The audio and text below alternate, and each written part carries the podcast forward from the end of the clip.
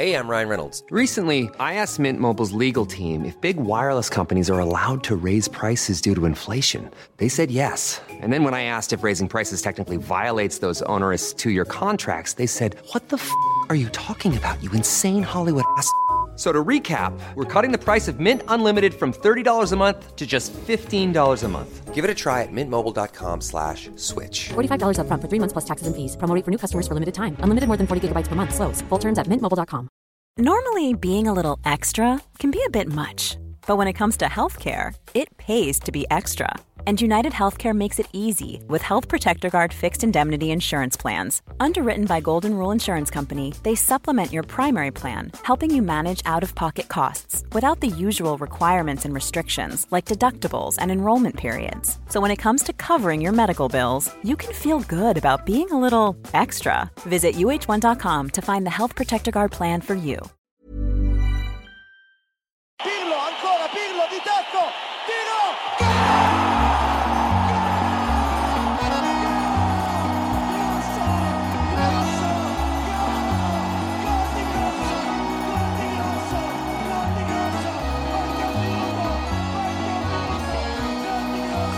Sitter man igen med öppet fönster på Högkvarteret eh, i sin mikroskopiska lägenhet på Södermalm i Stockholm. Och eh, det det är då slutet av juni 2019, dags för ännu ett avsnitt av Calcio Amore. Varmt välkomna hit. Jag heter Marcus Francesco Totti, Daniele De Rossi Birro. Balzaretti Birro. Eh, och eh, läget är väl under någon form av kontroll. Det är totalt kaos med andra ord, precis som vanligt. Men man får försöka hålla upp ställningarna och bygga sig några broar som kan ta sig över de allra mest skiftande eldar och vatten. Om ni hör att det är stök utanför så är det ju då att fönstret är öppet. Det är väl ändå en, ska vi ta och gå in här och kolla på vår lilla väderapp vad vi har här i Stockholm. 23 grader och soligt denna dag, denna dag när detta bandas då som är eh, helgen som är nu helt enkelt. Det kan ni räkna ut när fan det är. Eh, tänkte vi skulle gå igenom lite grann vad som har hänt i den så kallade italienska fotbollen. Eh, surra runt lite om detta, ta en- ett litet perspektiv på saker och ting. Och även möjligen blicka framåt lite. Det, den här tiden på året är ju jag vet inte, det, om man hade varit dykare så är man nere i bottenslammet du vet, och fastnar med sina grodfötter i någon sorts jävla du vet, mjuk gyttja bara. Massa jävla näckrosor och skit du vet som suger ner en. Ser vackra ut näckrosor men om ni har varit nära näckrosor så vet ni att de stinker också. Så att det är en stökig jävla blomma alltså. Lite så är den här tiden på året. Jag vet att det är många som älskar silly season. Eh, den andra podden som jag leder som heter Studio Allsvenskan. Där har vi ju Henrik Eriksson som är med. Han älskade silly season och han fick faktiskt med att bli alldeles fascinerad av den. Delvis eh, när det gäller den svenska. När det gäller italienska så är det ju på lite lite andra nivåer. Det är mycket kaos och mycket rykten och väldigt mycket känns det som de sista åren rykten som sen inte har visat sig vara sanna överhuvudtaget. Tidningarna måste braska på rätt rejält och de gör det också rätt rejält. Ehm, så är det med den saken. Jag tänkte att man kunde ta och kolla lite grann då det exakta som har hänt sen sist. Det är ju bland annat att damerna har gått vidare till kvartsfinal i VM. Jag vet att det är många som både följer dam-VM, eller VM för damer i fotboll i Frankrike och de som inte gör det kan man väl säga. Men ehm, jag tycker det är kul att kolla på. Och när det gäller italiensk eh, landslagsfotboll på damsidan så är det deras största framgång någonsin. De har aldrig någonsin varit i en kvartsfinal. Jag följde faktiskt lite grann Italien under EM i Sverige. Det var väl 2013 tror jag. Jag var bland annat i Halmstad och såg Italien möta Danmark där Italien vann tror jag. Ehm, och det är ju då ett antal år sedan och det man kan se sedan dess vad jag minns och det jag ser nu så är det en otrolig utveckling i den italienska fotbollen. Vi hade ju i Calciamore Petronella Ekeroth som har varit med mycket i även kvällstidningarna sista året.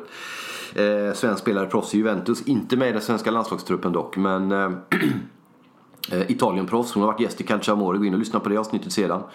Eh, och eh, hon berättar ju också om utveckling naturligtvis, även om hon inte har då det historiska perspektivet kanske. Men hon tycker ju liksom att det, och de gör väldigt mycket rätt, de italienska klubbarna när det gäller damfotbollen. De är ju naturligtvis en bit efter Sverige i det hänseendet eh, när det gäller liga och kvalitet och så. Samtidigt som man ju då har en så kallad plattform och grogrund som är liksom överlägsen Sverige. Med den typen av spelare som man har på här sidan den typen av organisation som man har byggt upp under lång tid. Både på klubblagsfotboll i Italien men också med Coverciano utanför Florens där landslaget håller till och det man har byggt upp där i form av stab, tränare och, och tankar och idéer och hur man utvecklar, utbildar eh, tränare till att bli några av världens i särklass bästa fotbollstränare och det här liksom bara keep on going och det tror jag kan man föra över en del av det på damsidan i Italien också och det är ju på god väg så kommer man att bli en världsmakt italiens, eller i, i landslagsfotbollen på, på absoluta VM-nivå. Nu möter man väl, vad är det, Holland, Nederländerna i en kvartsfinal. Det lär ju bli tufft om vi är bra eh, Europamästare Holland va? Så att det blir tufft. Men, eh, och också vad som är kul tycker jag att notera när det gäller den grejen. Att jag läste i italienska tidningar att de har slagit någon form av tittarrekord också. Det var hysteriskt mycket folk i Italien som kollade på det där. Det är bra. Eh, och det tycker jag är glädjande på väldigt många sätt. Det finns ju en våg av man ska säga en, en liksom undantryckt desperat längtan efter eh, något renare sport i Italien. Det finns en sån rörelse. Jag vet att där rugby, amerikansk fotboll under en period var ganska stort i Italien. Det är väl fortfarande delvis. Men det var många fotbollsfans som helt enkelt tröttnade på alla jävla du vet, allt jidder runt, runt sina lag och, sina, och kring den eh, inhemska fotbollen i Italien. Att man sökte sig andra sporter, att älska andra sporter, att följa. Eh, och då blev ju rugbyn en sån, du vet en ren jävla, du vet tydlig sport utan gammal jävla maffia, utan korruption och utan allt det där liksom. Ehm, vare sig det är helt sant att, att fotbollen i Italien är genomsyrad av korruption. Jag tror inte att den är det längre. Jag tror att mycket vädrades ut och togs bort 2006 med Calciopoli. Eh, men mycket är naturligtvis också som vanligt i Italien, ungefär som det alltid har varit. Det skvalpar lite och sen när det har skvalpat färdigt så lägger sig vattnet och då ser det ungefär ut som det gjorde innan. Men det, det har blivit bättre eh, i, i, en, del, en del lägen. Men det finns en sån rörelse och jag tror att det, rörelsen mot damfotbollen, att så många följer damfotbollen i Italien eh, inför det här VMet har ju naturligtvis att göra med att de är bra, att det går bra. Så är det även på här sidan ska vi säga. Italiensk landslagsfotboll är Eh, när det gäller supporterskap eh, inte i närheten av svensk till exempel. Och det där har vi pratat om tidigare i podden. Och eh, att supportrarna hellre följer sina klubblag. Långt mycket hellre följer sina klubblag än man följer landslaget. Det är liksom inte ens på samma jävla planet. Det är ju till och med tvärtom. Att folk som håller på vissa klubblag eh, vägrar att följa landslaget för att de har spelare från andra klubblag. Det är den nivån det ligger på. Det är därför man ser så sällan italienska fotbollssupportrar eh, på eh, läktarna. Jag vet att vi kollade på, vi kan komma in på den matchen också för den har också spelats sen sist. Italien har ju med herrarna spelat EM-kval och gjort det riktigt jävla bra. Vi tar de två matcherna strax. Eh, men jag hade, kollade på Bosnien-Italien med min son han sa det att varför är det mer Eh, nej, Bosnien var det va? Jo men det var Bosnien. Varför är det mer bosniska fans där i Turin än vad det var italienska supportrar? Och då fick man sätta sig 20 minuter och försöka förklara det. Det är komplicerat som allt i Italien. Men eh, det är så det är. Man, man enas inte kring landet på samma sätt som man gör i andra länder i Europa helt enkelt. Och det tar alltid tid. Så att, att damerna samlas redan i en åttondelsfinal och drar mycket folk till tvn. Som kollar på matchen där när man slog ut eh, Kina var det va? Det är naturligtvis kul och jag tycker att det är av godo. Det är bra på alla sätt och vis. Jag tycker vi hugger då EM-kvalet direkt där. Jag vet inte riktigt när vi sände sist. Eh, men eh, vi går ändå igenom Bosnien-matchen som var... Man slog ju Grekland enkelt borta. 3-0 var det va? Ingen speciellt svår uppgift. Eh, men däremot tycker jag det är intressant att se hur man spelade den matchen. Otroligt bra spel av Italien. Inte bara att man vann den matchen, för det är en sak. Italien har varit genom historien väldigt bra på att vinna stökiga kvalmatcher och även matcher du vet, sådär, tryggt och stabilt och tagit sig vidare alla vet förutom 2017 då. Men eh, den här gången så såg det bra ut också. Det är ju det som möjligen skilde dem från andra gången. Det såg riktigt jävla bra ut. Man spelar ut Grekland. Nu är Grekland ett lag i landslag i spillror mer eller mindre. Men man, eh, spelmässigt åtminstone. Men man var jävligt bra. Det såg kul ut, det såg bra ut. Man tog defensiva löpningar för varandra som det är länge sedan jag såg ett italienskt landslag göra. Det glimrade till delvis under Conte möjligen. När han fick fart på dem. Men eh, sen dess har de inte varit i närheten av att ha ett sånt här hårt arbetande landslag som de har under Roberto Mancini. Så det såg bra ut. Sen följde man då upp det mot Serbien, låg under en bit där med 1-0 och eh, Insigne gör det där målet som jag har försökt sprida till världen på alla sätt och vis, alla sätt jag kan. Direkt på en hörna, bollen tar inte mark, kommer direkt från luften från hörnflaggan. Insigne står vid ena krysset på straffområdet, straffområdet där på, vid gränsen. Måttar, måttar, kollar och dunkar behärskat, hårt, välplacerat, elegant in 1-1 eh, för Italien på direkt volley på hörna. Vilket är bland det sjukaste jag sett. Alltså. Att ha den jävla kontrollen i kropp och fot och boll och balans och allt vad det är och få in den bollen till 1-1 otroligt vackert och snyggt på alla sätt och vis. Sen kunde Verratti i slutminuterna även promenera in 2-1 till Italien. Viktig seger. De har vunnit alla matcher, har bedårande målskillnad och har ju då 12 poäng eller vad fan är de har eh, på fyra matcher va? Är det 12? Ja, det är nog. Tre poäng per match. Eh, stort på alla sätt eh, och det ser jävligt bra ut. Nu är det paus även därifrån men man har fått den absolut bästa start. Och det är ju lätt att glömma faktiskt att Mancini inte har haft så jättelång tid på sig. Det är något år drygt. Att bygga det här landslaget med ganska få antal matcher. Det var väl Uefa Nations League och sen då EM-kvalet och har fått ordning på det. Det är riktigt starkt. Eh, det är ju då segrar mot eh, Finland hemma. Ett Finland som bland annat slog Bosnien hemma eh, för övrigt. Finland slog Italien då hemma och man slog Liechtenstein borta. Och så har man slagit Grekland borta och nu även då Bosnien hemma. Så det är ju fyra matcher, tre segrar. Jag tror man har 11-2, 11-3 eller något sånt där i målskillnad. Så det är bra. Det är riktigt jävla bra.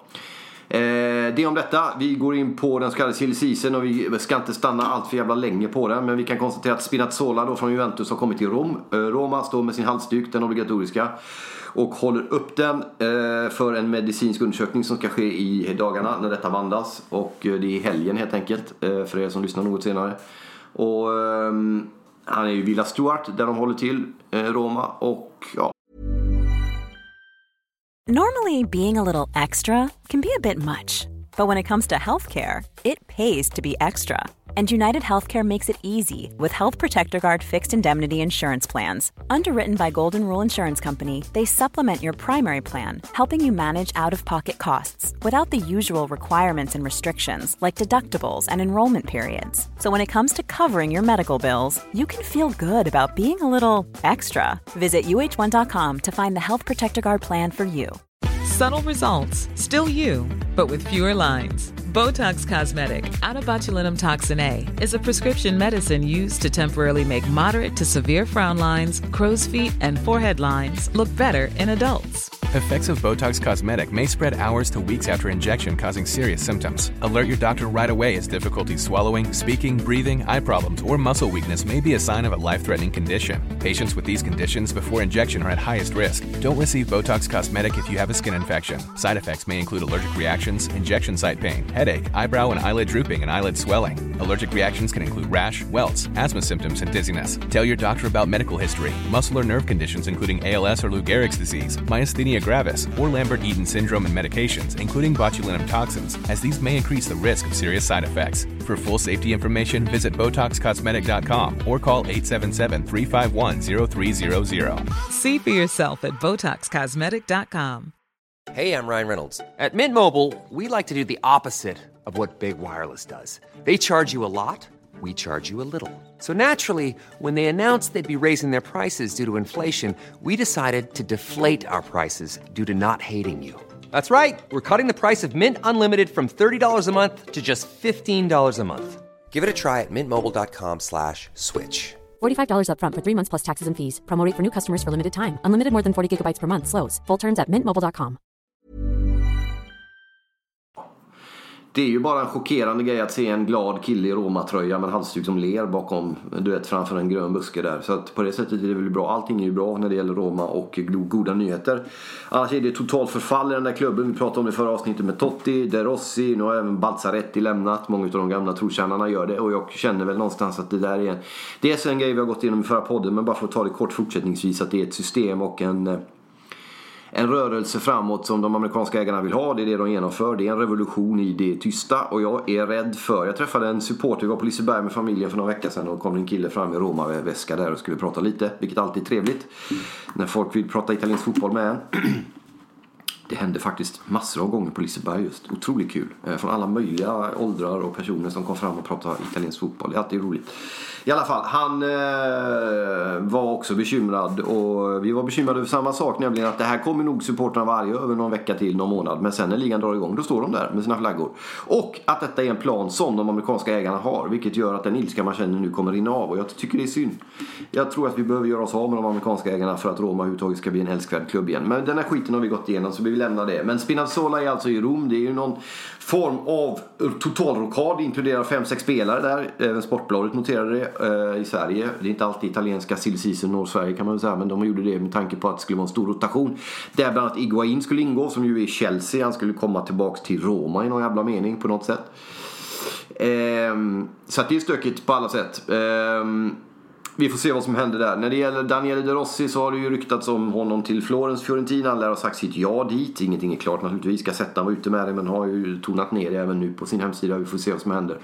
Klart verkar det åtminstone vara att han är, vill spela vidare just i Italien och det tycker jag kan finnas en poäng i. Eh, El Sharawi också, nu blir det mycket Roma nu men han har ju mina kopplingar också. Han vill sa nej till 500 miljarder eller vad det var som han skulle få om han gick till Kina.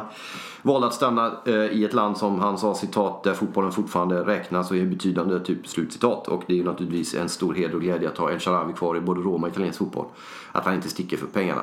Så är det med den här saken. Eh, Annars så är det lite så halvljumna grejer när det gäller eh, rykten hit och dit. Eh, det talas också om Barella från Cagliari till Roma. Eh, vi kan ta U21 också. Italien spelade ju en fantastisk fotboll där. Jag vet inte om ni såg den. De gick ju på SVT matcherna, eller de går på SVT för det är ju inte slut än U21. Och Italien gjorde en del riktigt bra matcher, framförallt mot Spanien när man såg ut som Europamästare. Problemet var väl att man själv ansåg att man redan var Europamästare efter den matchen. Och föll sen igenom mot Polen då man inte kunde vara konkreta nog. Fick stryk 1-0 i den matchen mot ett kämpande tappert Polen. Och eh, den eh, förlusten blev eh, för betydande. Det spelade ingen roll att man sen slog Belgien var det va, med 3-1. Utan man eh, åkte ur den. Spanien körde över Polen i sista matchen och inte så mycket att snacka om.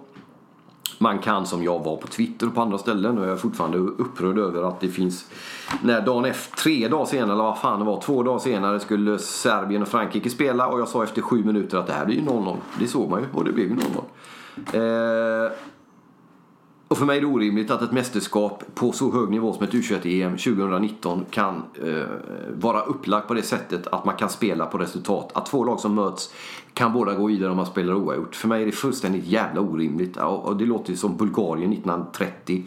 Med all respekt, ni fattar. Det är, ja, det är för jävla dåligt. Men med det sagt så ska ju naturligtvis Italien med det lag man hade och det spel framförallt som U21 hade ändå gå vidare från den här skiten.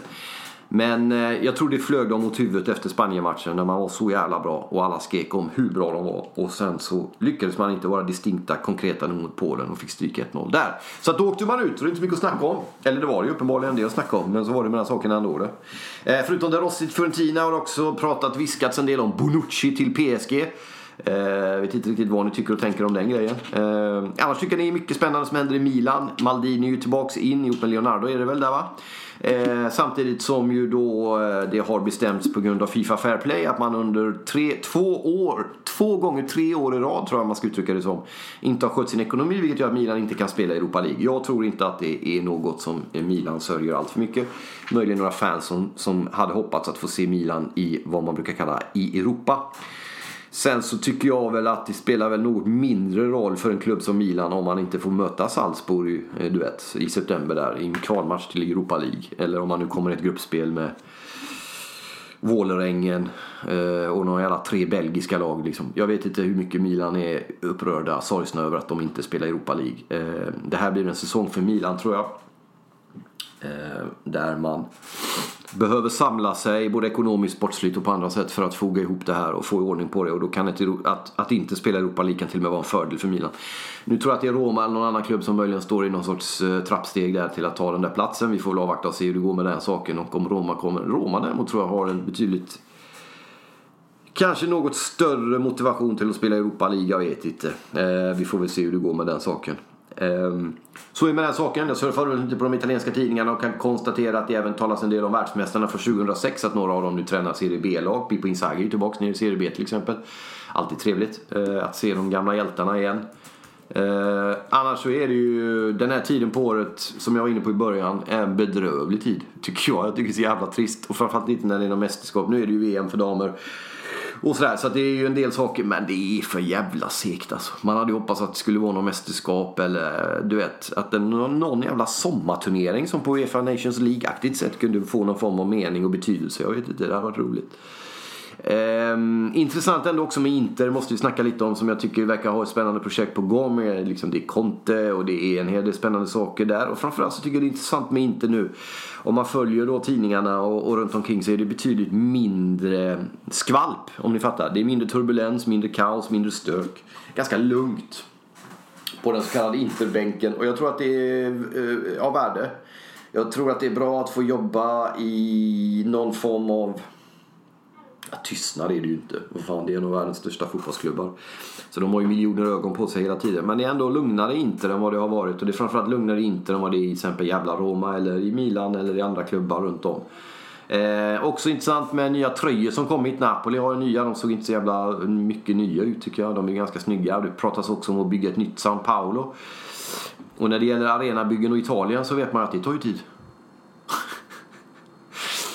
det tar en sån jävla tid helt enkelt som vi säger. Eh, eh, så är det. När det gäller Milan, intressant tycker jag då med det är ju att det finns ju då enligt Gazzetta dello Sport utrymme för en storvärvning. Eh, man vill gärna ha tre nya. Jag antar att det är någon form av ryggradsspelare som ska in nya där och bygga laget eh, från bakifrån och upp. Eh, nerifrån och upp. Eh, och då är det också då att det finns utrymme för en så kallad storspelare. Det är de pengarna som finns typ. Och då är det ju extremt jävla betydelsefullt vad man lägger de pengarna på. Vem det blir. Eh, sen så har det också pratats mycket om delikt. Som vi kallar honom. Holländaren där som har gjort det bra i Ajax såklart. Och även i landslaget. Eh, till Juventus för en hiskelig massa pengar. Juventus är väl egentligen den enda klubben i Italien som har en hisselig eh, eh, massa pengar. När det gäller Barella också kort där. Roma var intresserad men även Inter lär ha lagt någon form av bud på Cagliari-spelaren. Får se var han hamnar någonstans. Han gjorde ju också ett bra U21-EM. Många av de där gjorde ju ett bra U21-EM. Samtidigt som jag då, återigen om vi knyter an till det, kan tycka att okej, okay, vi gjorde ett bra U21-EM, men fan vi åkte ut i gruppspelet. Så så jävla bra var det inte. Tyvärr. Ehm, så kan man väl bara tycka och tänka lite grann, kan jag bekänna. Ehm, så är det med den saken. Eh, Calciamore kommer ut med en hyfsad oregelbundenhet. Jag är glad för att ni finns kvar, att ni lyssnar. Fortsätt följ på Eh, Facebookgruppen Calcio Amore. Vi har även lite nya spännande grejer på gång in. En tjej som är på väg in och börjar skriva lite kröniker och som kanske kan ta över ett litet Instagram-konto och sköta det. Eh, det finns möjlighet att sponsra Calcio Amore via Swish. Då swishar man vad man nu vill och känner för och kan. Håll lust med 0709 622 734. Eh, tack också till Erik Bornestav som är den som sköter att den här podden överhuvudtaget finns till och kan publiceras. Eh, tack Erik för att du finns och tack för att ni lyssnar. Och eh, vi hörs om någon vecka igen bara eh, när det är dags för ännu ett avsnitt av Calciamore. Ta hand om er så länge. Arrivederci.